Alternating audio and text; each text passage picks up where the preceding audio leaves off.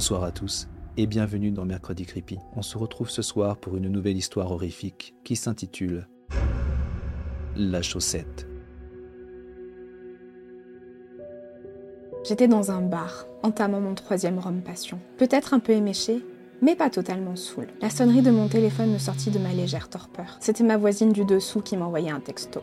Depuis quand étions-nous devenus si proches? Je lus le message deux fois avant de saisir les mots qui s'alignaient.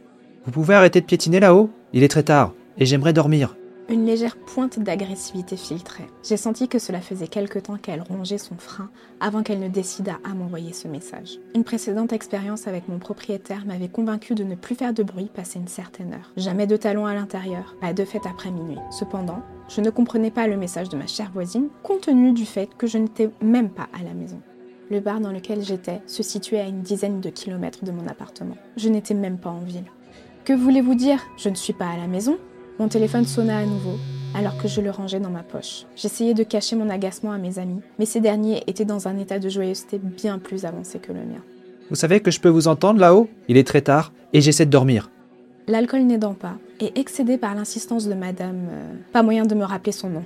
Je m'éloignai néanmoins un instant du brouhaha persistant du bar pour m'expliquer de vive voix. Je devais appeler ma voisine, et j'espérais que ma voix un peu trop haut perchée ne trahirait pas mon alibi.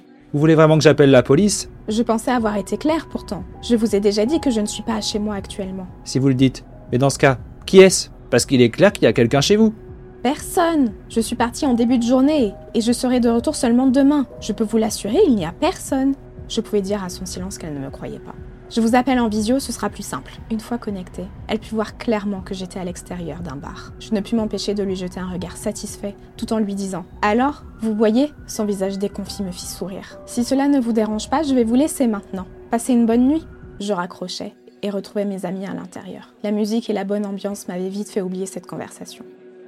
À l'approche de l'aube, après des au revoir chaleureux et empreints d'une haleine alcoolisée, je pris un taxi en direction de l'appartement. La montée jusqu'au septième étage fut douloureuse et l'idée d'une bonne douche me semblait être une délicieuse perspective. Une fois la porte ouverte, je compris que quelque chose n'allait pas. J'avais dû me tromper d'appartement. Un coup d'œil au nom indiqué à la sonnette extérieure confirma que j'étais bien chez moi. Il faisait sombre. J'alluma donc la lumière qui éclairait la cuisine. La vaisselle et les tasses étaient tombées par terre et s'étaient brisées au milieu de chaussettes. Deux couteaux étaient plantés dans le mur, fixant comme des tableaux deux bas de contention. Les couvertures et les oreillers dans le salon étaient déchirés et on les avait remplis de soquettes de toutes les couleurs. Mon inspection me poussa dans la salle de bain où je trouvais le lavabo bouché avec une paire de chaussettes de ski. Trois autres paires bloquaient les toilettes et deux autres dépassaient de la poubelle. Je terminais mon tour de la chambre. Tous mes tiroirs avaient été retournés et vidés. Certains de mes sous-vêtements étaient déchirés et éparpillés rageusement dans toute la pièce. La scène était chaotique. Quel malade avait pu s'introduire chez moi pour s'acharner ainsi? Reculant dans le couloir afin d'appeler un voisin, mes yeux discernèrent un schéma dans le maelstrom de laine et de coton. J'enjambais délicatement l'état informe afin de me hisser sur le lit. Les morceaux de textile formaient une phrase. Trouve la dernière.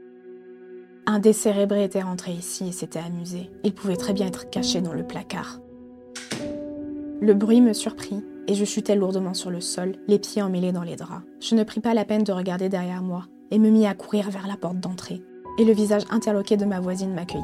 Le souffle court, je lui demandai Qu'avez-vous entendu hier soir? Quand nous étions au téléphone, vous parliez d'un boucan qui provenait de chez moi. Qu'est-ce que c'était? Ses sourcils se levèrent.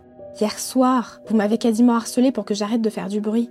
Cela me paraît improbable, car j'étais en vacances et je reviens tout juste de l'aéroport. Je venais justement pour vous demander si tout s'était bien passé avec les chats. Je les avais totalement oubliés. Cherchant mon téléphone, je la soupçonnais de me faire une très mauvaise blague. J'avais laissé mes affaires dans le couloir et ne pouvais donc pas appeler la police. Vous m'avez appelé hier soir Je vous assure que non. Je suis désolé, mais vous avez l'air perdu et moi je dois me reposer. L'esprit ailleurs et ne sachant pas quoi faire, je décidai de revenir dans la maison afin de récupérer mon téléphone. Sans tourner le dos à mon appartement, je refermai la porte d'entrée. Tout cela me paraissait bizarre. Et en même temps, je ne me voyais pas alerter la police pour une affaire de sous-vêtements froissés. Je pris donc la décision de tout ranger et d'aviser une fois que j'aurai les idées claires. Une bonne heure passa quand mon dos me suggéra de faire une pause. Recroquevillée, j'avais l'impression d'avoir 60 ans. Toutes mes articulations me faisaient souffrir. La dernière chaussette en main, je fis un rapide tour de l'appartement pour me rendre compte qu'il m'en manquait une. De retour dans la chambre, j'étais maintenant sûre qu'il me manquait une chaussette blanche à pois rouge je sentis quelque chose de mou me tomber sur la tête.